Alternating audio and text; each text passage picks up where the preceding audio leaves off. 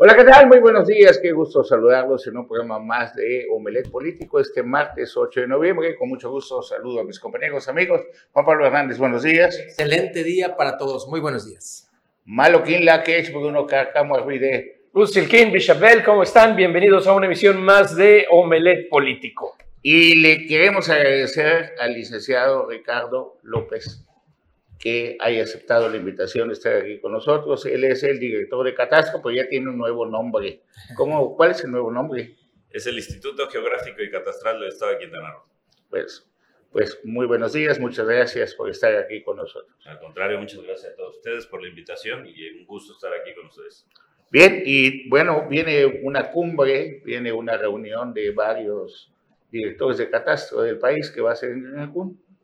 Sí, eh, del 14 al 18 de noviembre de este año vamos a tener la primera cumbre americana de catastros y registros públicos de la propiedad.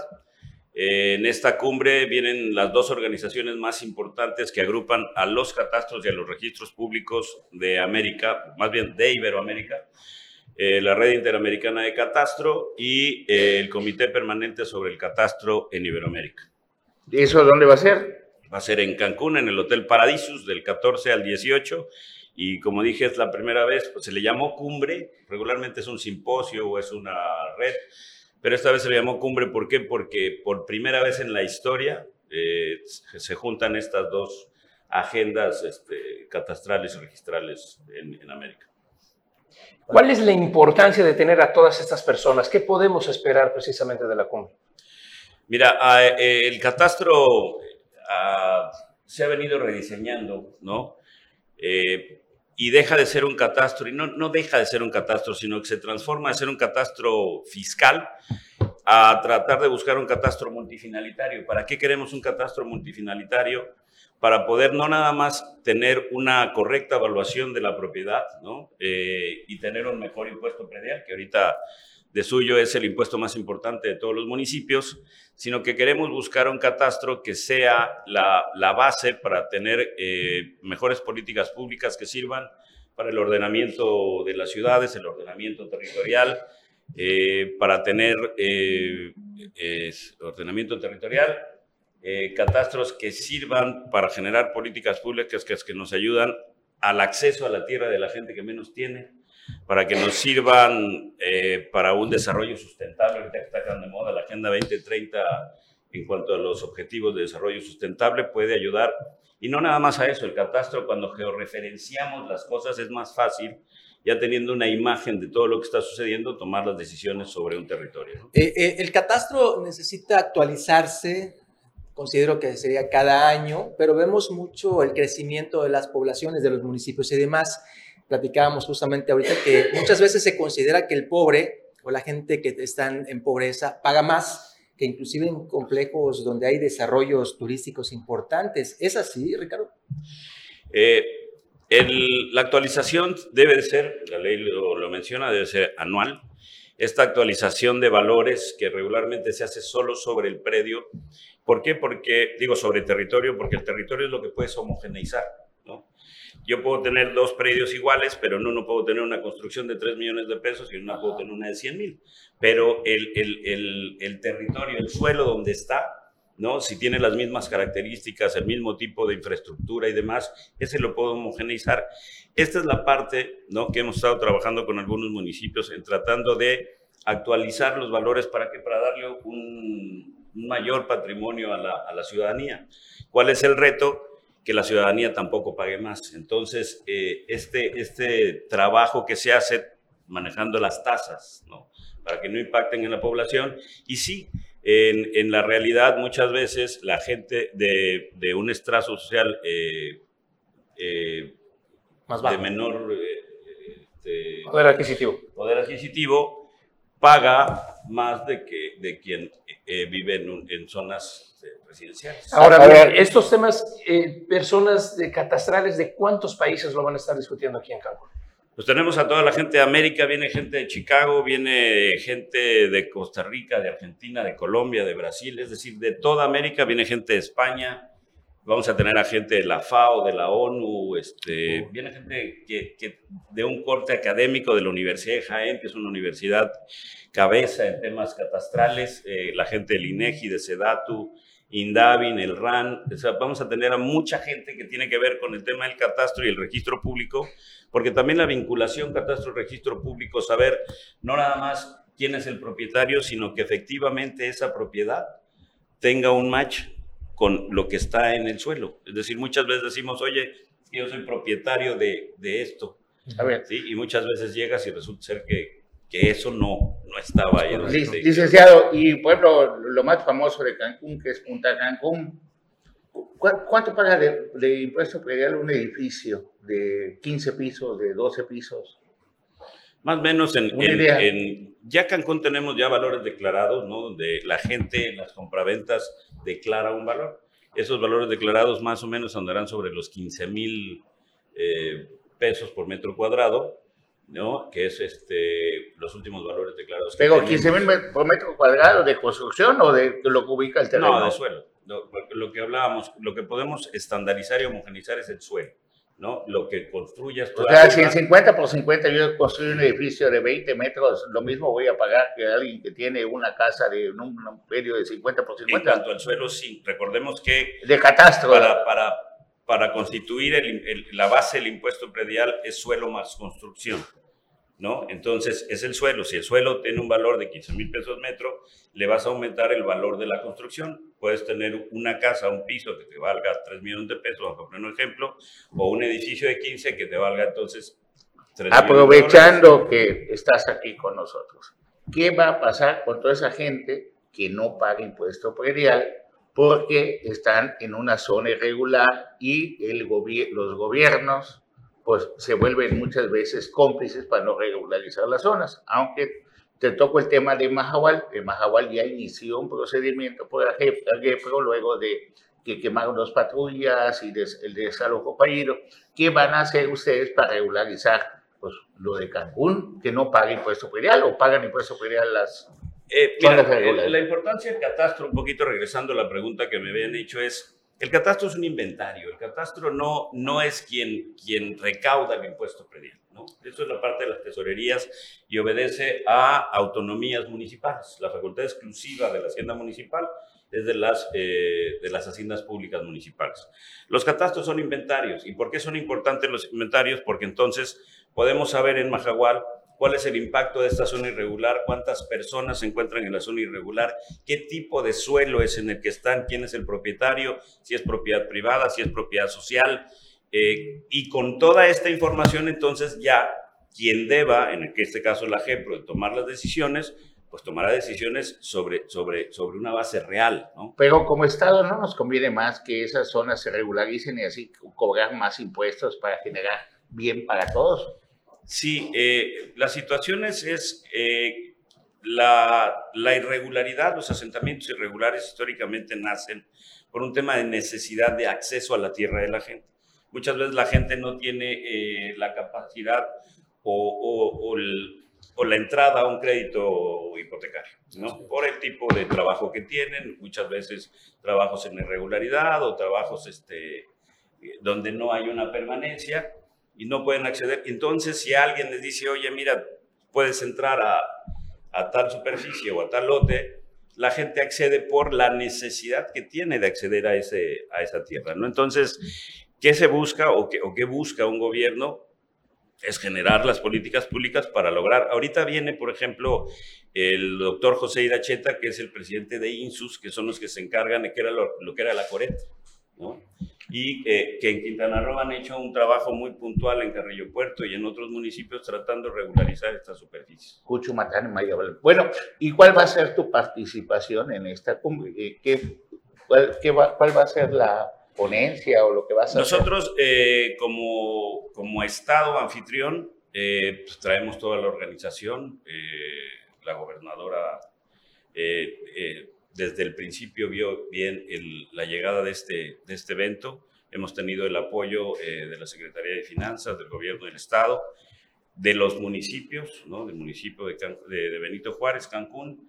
Y eh, hay dos eh, puntos importantes en esta cumbre, que es eh, la candidatura tanto del INEGI para la Red Interamericana de Catastro, para ser las presidentes de la red, y la candidatura del Instituto Geográfico y Catastral del Estado de Quintana Roo para contender por la presidencia del Comité Permanente sobre el Catastro en Iberoamérica. ¿no? Es decir, dos instituciones mexicanas por primera vez en la historia pueden ser las cabezas líderes de las actividades o de las acciones eh, que dirijan los lineamientos de catastro, registro público en Iberoamérica los próximos dos años. ¿Cómo podemos seguir ese evento? ¿Hay alguna transmisión especial del evento? ¿Va a haber acceso a la prensa? Vamos a tener ya este, los streamings que se dan en, YouTube y en Facebook. Ya les este, haremos llegar este, los, los links para poder hacerlo. Y estamos en pláticas ahorita con el Sistema Quintana Roo de Comunicación Social para ver si existe la posibilidad de que haya una transmisión en vivo del, del evento durante los cinco días que va a durar, toda vez que las ponencias eh, son importantes para todos los que son notarios, registradores públicos, desarrolladores de vivienda, gente que se dedica a regularizar el suelo. Es decir, tenemos muchísimas eh, áreas de oportunidad en cuanto a las mesas de trabajo y la gente que viene, los expositores, son de, del más alto nivel. ¿no? ¿No recuerdas qué fecha es, por favor? Del 14 al 18 de noviembre en el Hotel Paradiso en Cancún. Muy bien, ¿algo más que desees compartir con nosotros? Antes de eso, yo le quisiera hacer una pregunta, don Ricardo. ¿Cuáles son los principales retos y desafíos ahorita del Instituto Geográfico Catastral de Quintana Roo? Eh, ahorita uno de los principales retos, eh, pasamos nosotros de ser el catastro número 32 del país a, a, ser el número 7. O sea, del último. Del último lugar a ser el número 7. ¿Qué, ¿Qué se hizo durante todo este tiempo? Se estructuró la cartografía ¿Qué pasa con los catastros? La desactualización de las bases de datos es una constante en los catastros. Eh, ahorita hemos trabajado con varios ayuntamientos para ayudarles a hacer sus vuelos fotogramétricos, es decir, su fotografía aérea para que tengan una visión clara de eh, cuántos lotes tienen, qué tipo de construcciones tienen y demás. Hemos ayudado a la actualización de la cartografía. Pero ¿cuál es el reto? ¿Qué es lo que sigue? Tratar de establecer una plataforma a nivel estatal que pueda usarse por los municipios, que es una plataforma que tiene el, instituto, y homologar los procesos. Si homologamos los procesos y estandarizamos la forma en la que eh, los requisitos, los tiempos de entrega, eh, etcétera, para el ciudadano va a ser un trámite más rápido, ¿no? Para el ciudadano va a ser este, más ágil utilizar una plataforma digital para hacerlo. De hecho, nos están preguntando eso, dice, se van a digitalizar por fin todos los lotes del Estado, los trámites de regularización y pago de derechos podrá ser por Internet, podrá cada propietario tramitar sus títulos de propiedad en línea. El título de propiedad es un tema que no, no corresponde al catastro, pero en cuanto a los trámites catastrales, hemos llegado ya a convenios con varios municipios en donde vamos a estar trabajando para lograr ¿no? la digitalización primero de las bases de datos. Más rápido. Sí, pero, pero, pero todo tiene que ver con la actualización. Es decir, yo no puedo digitalizar una base de datos que no esté actualizada porque entonces lo que voy a estar digitalizando es información que no me va a ayudar. ¿no? La vinculación con el registro público de la propiedad, saber quién es el propietario de la tierra, tiempo real también ayuda. Quiero, quiero, entender que van a hacer un barrido, por decirlo así, en cada una de las ciudades, porque pues no es lo mismo lo que hoy está construido a lo que había hace 10 años, claro. evidentemente. Mira, por ejemplo, eh, hemos hecho ya ortofotos o fotografías aéreas de, de Cancún 2017-2019 y si hacemos una 2022 y tú pones una foto sobre la otra, sí. entonces vas a poder ver cuál es la diferencia. qué predios han ido cambiando, quién ya hizo un baño, quién hizo no. Sí. Eso es un tema que los municipios tienen que ir revisando. ¿Qué es lo que vamos a, a, a, a coordinar nosotros? El hecho de homologar, ¿no? normalizar un poquito el trabajo catastral y hay municipios más fuertes que otros. Solidaridad y Benito Juárez, Tulum, Cozumel, son catastros más fuertes a los que podemos tener en, en, José María Morelos, en Lázaro Cárdenas, a los cuales los hemos apoyado con infraestructura, con vuelos, con plataformas y demás. ¿Qué pasará con los límites y colindancias de predios en conflicto con la nueva cartografía? Eh, los, todo depende del, del, tipo de conflicto que se tenga, es decir, no es lo mismo que de repente tú la cartografía por sí mismo no genera conflicto. Es decir, si yo muevo la cartografía para acá, eh, dos centímetros, lo muevo para allá. El problema es cuando tú vas corriendo el predio y el predio entonces se, se mueve en un sentido que no es el, el, el, correcto, ¿no? que puede tener entonces una sobreposición de un predio sobre otro. Pero eso es un tema que tiene que ver también con el título de la propiedad. Entonces, ¿qué es lo que hacemos nosotros como catastro? Ponemos todos los títulos de propiedad sobre la superficie, sobre los predios, para tener una imagen real de, qué es lo que pasa sobre la superficie. Algo que, hay, eh, para eso, entonces existen eh, dos formas. La forma administrativa, que son los, los apeos y deslindes ante los catastros municipales, o en la vía judicial, los apeos y deslindes en vía judicial pues algo que desees compartir con nosotros para protestar y agradecer. Pues nada, agradecerles la invitación, invitar al público en general eh, a, la, a, esta cumbre, que es una cumbre importante, es una cumbre donde vamos a tener eh, expositores de muy alto nivel y donde vamos a tocar muchos temas de interés para toda la comunidad que se interese en temas topográficos, cartografía, registros, etcétera, ¿no? Muchísimas gracias, buenos días. Bueno, pues muchísimas gracias y no se pierda. Viene otra entrevista, es una sorpresa en un momento más en Omelet Político. Vamos a cortar.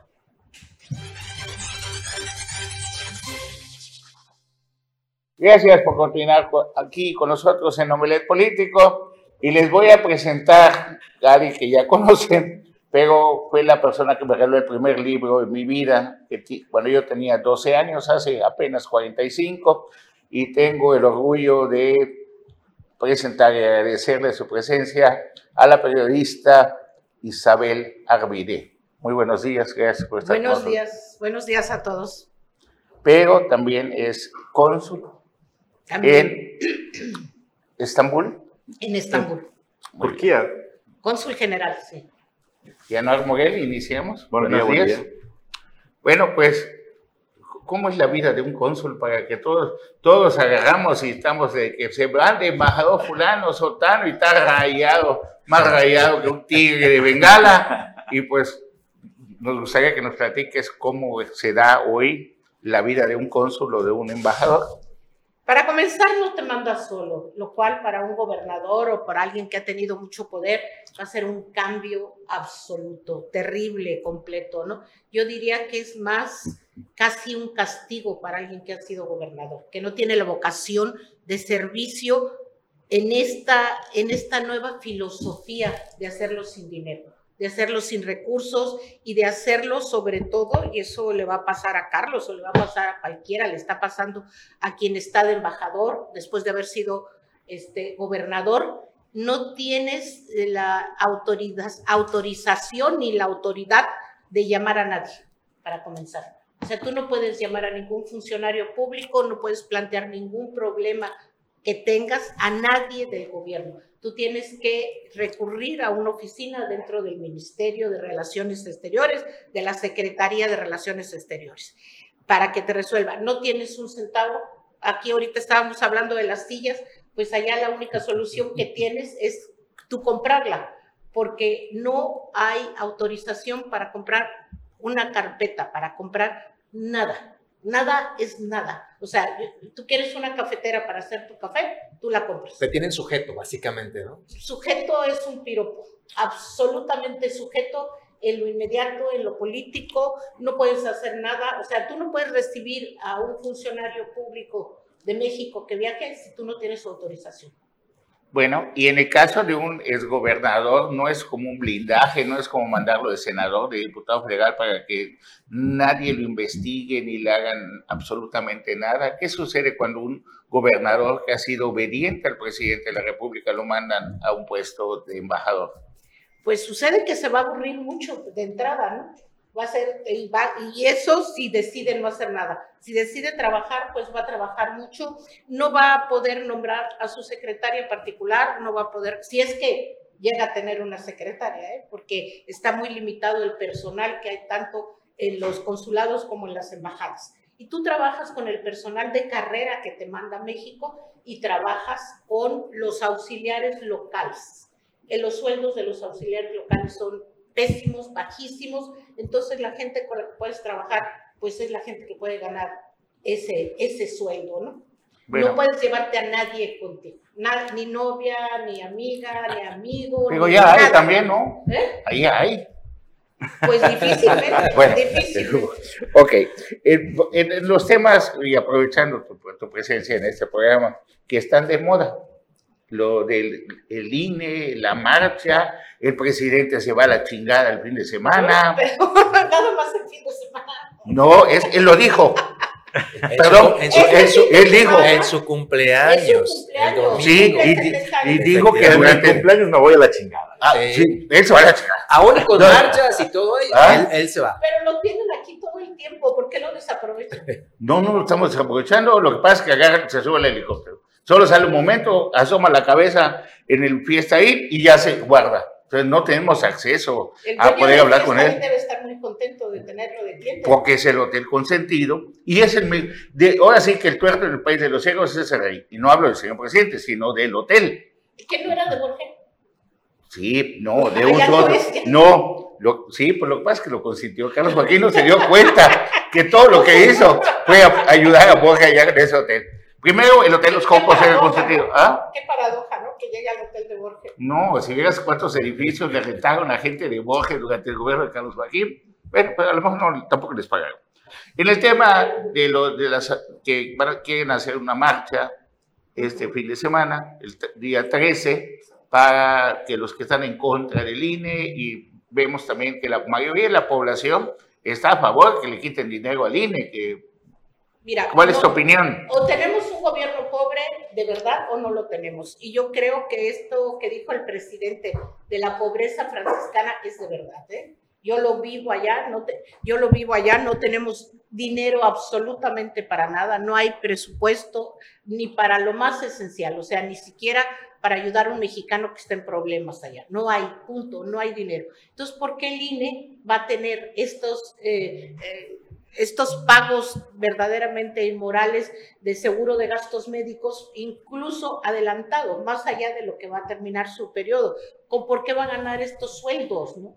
Yo creo que el INE fue muy, muy necesario en una época en que no había confianza en las elecciones, pero también creo que los ciudadanos ya crecimos, ¿no? Ya respetamos nuestro propio voto, ya aprendimos el valor del voto, que no existía hace 30 años, ¿eh? Te daba igual si votaras o no votaras por alguien, de todas maneras ganaba. Sobre todo en Quintana Roo ya sabemos que por el que votas va a ganar. ¿No sería un retroceso para la vida democrática de un país? Yo no creo que vaya a desaparecer el INE, yo creo que lo van a Se reorganizar, transforma. a transformar y sobre todo lo más interesante, que puedas votar por quienes van a ser los funcionarios del INE, ¿no? Se abre la democracia. Es un tema complejo porque justamente ese, ese punto, Isabel, que es el del voto ciudadano para elegir a los consejeros, es donde muchos ¿Por qué le dicen, ahí está el riesgo. No, no, ¿Por qué le no. En, lo particular creo que hay temas muy interesantes para respaldar la reforma y hay otros que, bueno, vamos a ver cómo A funciona. ver, el tema, Pero el, la el cosa es- no, el trasfondo es Le vas a dar poder a los partidos. quiere- todo mundo quiere a López Obrador y ahorita López Obrador se va a apropiar de todo.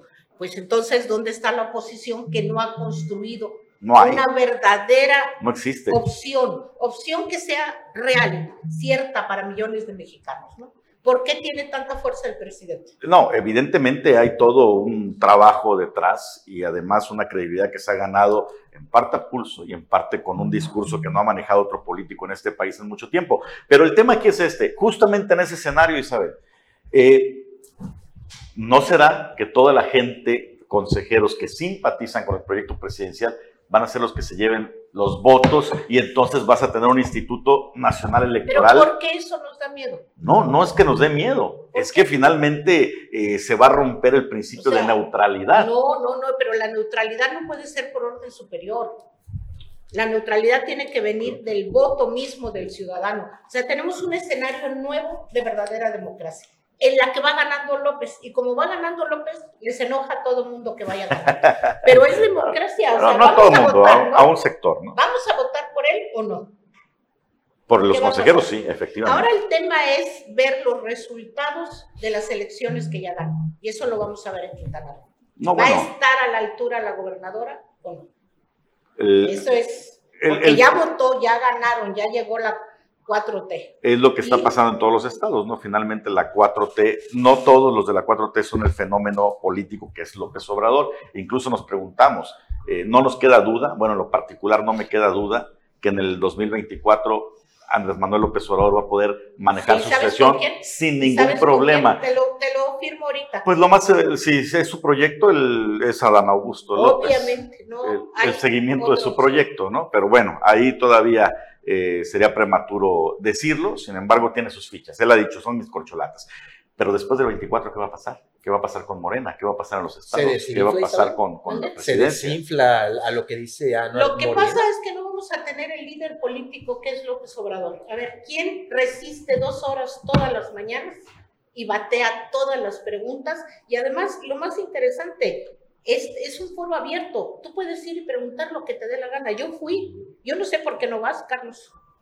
Porque, pues, la verdad, La tiene verdad. muy mala fama la mañanera, la neta. Que yo llegue a las 2 de la mañana, que llegue una persona y diga, tú entras, tú no entras, ¿qué le vas a preguntar al presidente? Y, No, nunca te preguntan qué le vas a preguntar al presidente. pero eso. Pero puedes antes. cobrar 30 mil pesos por pregunta. ¿Es verdad eso? Pues eso nos dijeron Mira, así de las yo- altas esferas del gobierno que se fue. Yo creo que hay corrupción como hay en todos, en todo tiene que haber corrupción, no, no nos espantemos de lo que haya. Yo no creo que alguien cobre, yo lo que sí creo es que alguien puede tomar provecho de su espacio dentro de las mañanas. Sí, o sea, los reporteros, hablo de los reporteros, ¿va? Sí, pero a ver, jódete, todos los días a las dos Ah, de claro, la mañana, pero como dice Carlos, Es para una ver, chamba, es para una ver chamba. si te Es, dejan entrar. es una chamba, pero de que muchos van financiados, van financiados. pero, Pues ¿por sí, qué si no vas va- a preguntar, qué no va Carlos los- Joaquín va a ser embajador o presidente, pues claro que lo mandó el vocero. al Ah, gobernador, ¿no? ¿Hay un vocero? ah, ¿Hay un vocero? Hubo. Ah, esa Bueno. cosa, esa cosa rara que vino de México,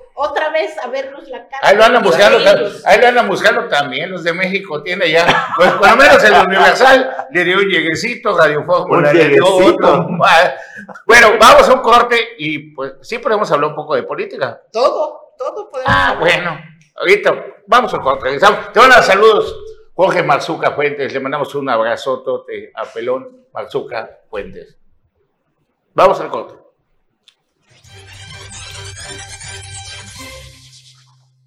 Gracias por continuar con nosotros. Estamos aquí en vivo y en Omelet Político y nos acompaña hoy Isabel Arvide Limón. Le agradecemos mucho. Bueno, Isabel, y también es normal que las bardas de Chetumal primero las pinten de bienvenida Claudia, día, y todo, y todos quedamos así, ¿quién es Claudia? Hasta que pusieron Andrés Manuel, ¿no? Sí, porque dije, qué buena idea, ¿por qué no lo hice con alguna novia en mi pasado? Imagínate qué padre. Llega así, en lugar de llegar con tu ramo está, de mira. flores, mira, está, Claudia, te amo. De AMLO. Y todas las Claudias alucinadas aquí en, en Chetumal. ¿Quién Pero eso no pega con la novia, mira, todo Quintana Roo está contigo, Claudia, no. No, Ahí ya no pegaría. No, dije la primera que vi. Anuar Muguel pintó allá, Claudia y todo. Y, y todos quieren con Claudia. De repente, como por arte de magia, Agu- López, Augusto con López. Es López, que siga. López. Que Que siga López. López. Estamos Augusto. Ahí está, ahí está, mira. Ahí está. Que López. siga López. Estamos a gusto. Y todos, todos somos López. Hasta los que nos apelamos Pérez. ¿No? Hasta el señor Toledo es López. Un saludo, por cierto, y muchas gracias. De- de- y así, Y ya, ya, ya de Marcelo, pues ya también. Tiene el señor. Marcelo, que se pinta de Catrina, de Catrino, Catrina se llama, pues ya están las barras hogar de Marcelo. Pero los mandó el presidente. El presidente está midiendo todo. Es un gran titiritero. Tiene los hilos todos en sus manos, los manda, los deja ir completamente. Abrió el juego, pero el gran, el gran elector va a ser él.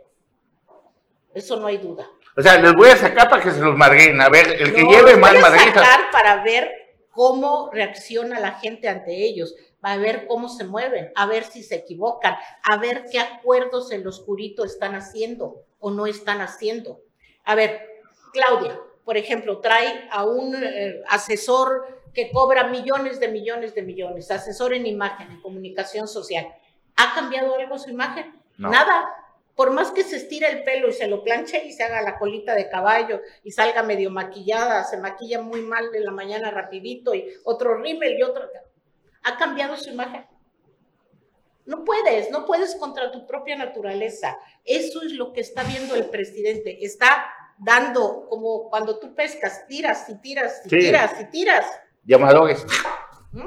Y bueno, en el caso de Marcelo Marcelo está jugando por él mismo. Marcelo va a la libre, pero Marcelo no va a ser presidente nunca porque no es el incondicional del presidente. ¿Y qué va a buscar el presidente? Definitivamente al 100%, quien continúe con su uh, trabajo, quien continúe con su concepción del universo, ya no de la política. Él tiene muy en claro algo que a los medio ricos y ricos y gente que vivía muy fuera, muy lejos de la realidad, les molesta. Las pensiones a la gente mayor, las pensiones a los jóvenes que están estudiando. Eso para él es importantísimo. ¿Quién le garantiza que continúe? ¿Tú crees que Marcelo lo va a garantizar? Marcelo ya, ya, ya se le reveló en el pasado al presidente y quiso competir por la candidatura del PRD. De hecho, mandó a hacer encuestas. Sí, y, luego se retiró y le dijo, llevas mano. De hecho, le suspendió el apoyo al presidente unos meses. ¿Es verdad eso? No lo creo. Nadie se atreve a suspenderle nada. No, pero no era presidente. No lo creo. Eso no lo creo. Bueno, pero a ver, la relación obvia, pública, y que él ha hecho más ostentación todavía de esto, de Marcelo con Monreal, ¿tú crees que el presidente la perdona? El presidente es un hombre, es tabasqueño, es un hombre de muchas pasiones, muchas, muchas pasiones. Y tú o estás 100% con él y, él, y cumple sus expectativas 100% o no estás con él. Que ese es el riesgo para Mara. ¿Qué va a pasar con Mara si de pronto alguien de su cercanía, familia, compadres, amigos, colaboradores, empieza a robar como hemos vivido aquí, que empiezan a robar y robar y robar y robar? ¿qué va a pasar? ¿Tú crees que el presidente lo va a perdonar? Es Mara, las expectativas son al 100%. Y tienes que cumplirlas. Y le cumplirán a Carlos Joaquín lo de la embajada después de que ya se empieza a destapar es varias cosas. Es que, no, es que no es un premio. Es que no es un premio. Imagínate que va a vivir en el frío más absoluto. Va a vivir en una casa que no va a elegir, donde va a tener que comprar desde las sábanas, porque si no las compra, no tiene sábanas que poner. Va a trabajar con gente que no conoce y luego vacaciones. Tiene que pasar un año de, un año de tu nombramiento para que puedas pedir vacaciones. Y entonces tú mandas un oficio a México, como cualquier hijo de vecino, el burócrata más infeliz, y dices, oiga, ¿usted me daría permiso? ¿Le parecería bien que yo tomara vacaciones estos días? Esperas semanas que te conteste. Cuando te lo autorizan, tú tienes que dar un aviso de salida y dejar tu firma, todo lo tienes que dejar encargado a un responsable que en ese momento también por escrito se hace cargo. Y cuando regresas, tienes que avisar tu llegada. ¿Tú crees que eso lo va a poder hacer? Pero él no tiene problema, solamente habla cualquier paraíso fiscal y transfiérame tantos millones de dólares y no precisamente la herencia de un latino. Pero no le gusta gastar y ahí va a tener que gastar en todo. Pero tiene a su hijo, que es un financiero, tiene a los cuñados que se llevaron la quinta y los mangos también en las compras que se hicieron. O sea, en ese problema económico. Contéstame algo, ¿por qué el sexenio pasado y el antepasado y el antepasado y el antepasado que yo conozco a todos se hicieron esos negocios? ¿Y cómo no se van a hacer ahora con Mara? ¿Cómo? Yo siento que sí van a haber negocios. ¿Negocios legales o ilegales? Porque los del hijo de Carlos no fueron legales. Fue, o fue fueron tráfico legales de, e inmorales. eh, fue legales e inmorales por el tráfico de influencias. Donde Para el a Víctor Masta estaba al servicio Para del el hijo de, presidente López Obrador, lo inmoral es ilegal, es sinónimo. Este es el riesgo de aquí, Va a estar interesantísimo. pero muy Porque, interesante. oye, porque oye. además le tiene mucho afecto a Mara. Sí, de es- Evidentemente. si tiene la imagen de... A ver, ella, diría yo. Querida producción, ¿tiene la imagen del general Vallejo que presentamos el domingo? El general Vallejo que ustedes lo desperdician, ¿por qué no lo van a ver a... a- No nos a- recibe. Le voy Te a voy, decir, te voy- te voy le a contar. decir, No, mira, ayer fui a buscar un documento a la, a la zona militar. Bueno, una hora es no, un documento chiquitito de, de, una, de un trámite que ya está listo hace un mes. Una hora y media tardé ahí haciendo cola. Y nada, imagínate No al, al- al general Vallejo. Si me Le- da miedo entrar. Te doy el, el celular y Ah, bueno, con mucho gusto, sería interesantísimo. Es un personaje, él puede ser secretario de la defensa también. Ahorita vamos con los secretarios de defensa. La imagen donde el cariño del presidente y Amara es indiscutible. Miren ahí al presidente, el cariño que le tiene el presidente, a la gobernadora inmenso, eh, inmenso. y el general, que puede ser secretario, pues está cabizbajo allá, está Eh. como que ya lo metieron en un problema, ¿no? No, no, da- tarda dos minutos agarrándole la mano, ¿no? Sí, entonces tiene cariño el presidente por la gobernadora. Pero, pero eso yo, yo dormiría mal, porque es una gran responsabilidad, ¿no? Así, así va a ser también de, eh, de exigente con ella. Aquí Ok. no hay ningún espacio para fallar, ¿no? Ok. En el Ahora, ¿entiende al sur o no lo entiende? ¿Vive aquí o no? pues ¿sabes? estuvo, Yo la verdad, fotos de ella en otra parte del estado. no, fíjate que estuvo muy pendiente en el tema de la tormenta, que- el huracán que pasó en Belice, que era tormenta acá. Lisa, estuvo pendiente y ellas, pues ella fue la que guió a todo el gabinete. La información fue a cada instante, se le reconoce esa presencia en el sur Definitivo. hasta el momento. Dicen que las escuelas nuevas van bien, pero hasta el momento su presencia Hasta en el el sur ha tiene sido muy, Sí, pero muy todo- prematuro, pero buena aprobación entre pero la gente del todos, sur. todos los gobernadores han estado pendientes con los Sí, pero ¿eh? ella estuvo en la calle todo el día ese, eh, atendiendo a la gente directamente, un estilo que no tuvo Carlos Joaquín, O sea, solo- solamente no atiende a los periodistas. A la gente sí. A- hasta donde sé, o sea, aquí había- nos ha atendido normalmente, pero bueno, eh, cuestión de...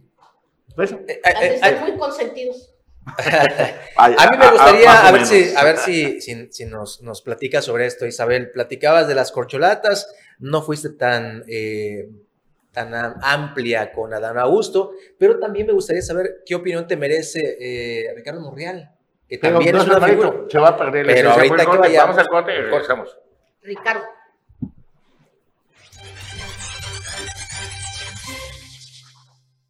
Pues ya estamos de regreso en la recta final de Omelet Político y si usted apenas está conectando con nosotros o viendo su pantalla, está con nosotros Isabel Arvide. Y bueno, Isabel, yo te preguntaba justamente antes del corte, eh, ¿qué opinión te merece Ricardo Monreal? También es uno de los que aspira a la presidencia del país. Sí, pero por la libre, Ajá. por la libre, no es el candidato del presidente. No lo va a hacer nunca porque con López Obrador, y yo quiero insistir mucho porque lo vamos a vivir en Quintana Roo, la lealtad tiene que ser absoluta, completa, total. No hay fisuras en la lealtad. Y la lealtad implica compartir la idea de proyecto de país que tiene el presidente. Y Monreal obviamente no. ¿no? O sea, los- Ahora, es tampoco, tampoco eh, Marcelo Ebrard, ¿no? ¿Eh? A pesar rato- de la larga historia que los une a Marcelo Sí, y pero a AMLO. cuando Marcelo habla de continuidad con cambio, ¿qué está diciendo? Yo voy a cambiar. ¿Y qué quiere el presidente? Que nada de lo importante cambie. Pero también es, un, también es un caramelo para la gente que no está totalmente Claro. conforme con López Obrador. Pero Marcelo gente- puede ser esa bisagra que no ven tan mal los conservadores Claro, y también la gente de Morena. pero eso sería muy importante si fuera a perder la elección. Eh, pero al contrario, yo o creo sea, que si el presidente sintiera que va a perder la elección como el gran elector que es, tendría que buscar a alguien que fuera una opción que sumara el voto contrario. Pero él tiene el voto duro amarrado. Ya, Él o sea, en, en, un- en una situación de competencia, Claro. Marcelo Ebrard sería la carta más Claro. viable. ¿Por qué lo Pero como las condiciones tiene el to- total control Andrés Manuel López Obrador, será, como dicen otros Ahora, analistas, el que él diga. ¿no? Y si tuviera todavía mayor cantidad de votos, porque el treinta y tantos no es una garantía al 100%, seguramente sería la Cheuma, ¿no? O sea, no importa que nadie lo quiera, no importa la apariencia de ella, no importa que sea mujer, ya hasta le aparecieron el novio, no importa el marido con las ligas de billetes, ¿eh? No se nos olvide que ella tiene un pasado, en el pasado el marido que contaba todo el dinero, ¿no? Pero era el exmarido, ¿eh? Claro. es limpia. Este, ¿Y cómo no te pura. enteraste? Aquí está el primer anuncio de campaña.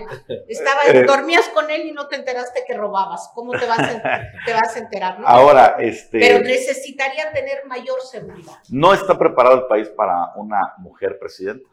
Difícilmente, no para Claudia. ¿no?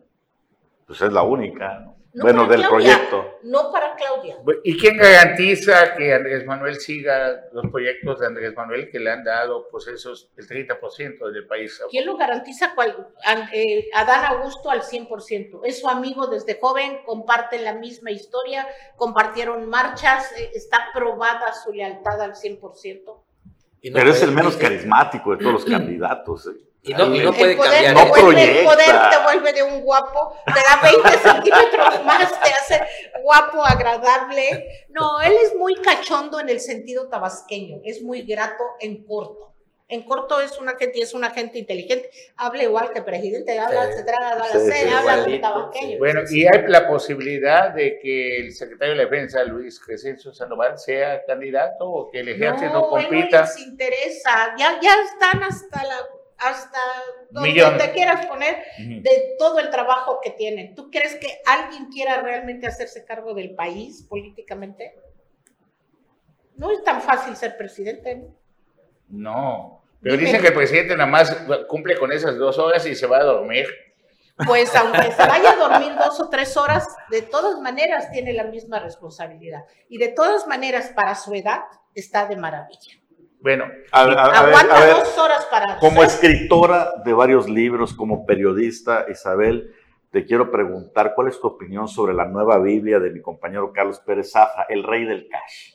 Ay, es una porquería, es una pérdida de tiempo siquiera leerlo.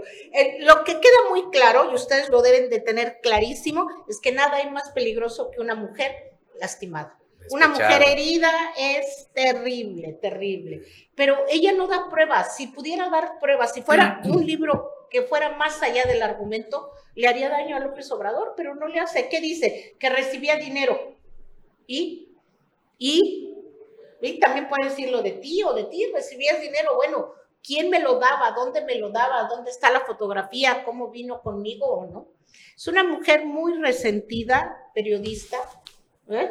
Y es un libro que es más ruido que realmente lo que le ha hecho daño. ¿no? Ahora, el presidente es habilísimo en manejar, en hacer que lo que lo ataca lo apoye. lo que no mata engorda al presidente. Sí, pues mira, Bueno. Carlos Loret, El tema de, del Partido Verde, ¿cómo van a hacer la oposición de Morena? ¿Dentro del mismo Morena? Porque tarde o temprano o el presidente va a crear sus propios a ver, ¿tú confías contendientes. en los verdes? No, ¿Tú confías en su capacidad de traición, en su capacidad de oportunismo? Tienen Pues fama de ser los que más cumplen el- a- a- en la cúpula del verde. Tienen fama de que los tratos que hacen políticamente en la cúpula, Jorge Emilio, los cumple, Por respeto. los respeta de todos los partidos. Esa, esa fama tienen desde aquí. Los que, los que son emanados del verde, esos no tienen tan buena fama de, Pues ni de respetar. quién hizo, quién hizo esos arreglos en la cúpula, ¿no? Que ahora está haciendo Adán Augusto. ¿Y cómo los agarra?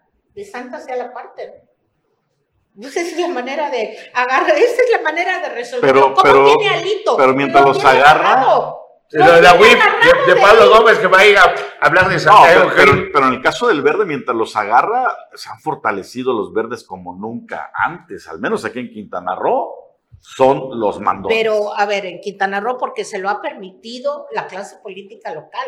y la ese federal, porque también es un- una cuestión de cúpulas, eh, sí, de negocios cupulares, de acuerdos cupulares. Yo creo que es más local, ¿no? Y que el presidente no, no atiende esos temas locales mientras el resultado que él quería, que era que ganara Mara, que ganara Morena, estaba garantizado. ¿no? Entonces, Movimiento Ciudadano está también puesto con el presidente, porque es el que no se une a las a los, ¿cómo se llama? A los demás partidos para intentar hacer una oposición que no existe la oposición hoy en día. Lo que más le va a interesar al presidente ahora es que Morena gane, que su gente gane, llámese Morena o como se llame, pero que gane en el Congreso, ¿no? Porque le ha costado mucho trabajo hacer estos acuerdos ahora, ¿no?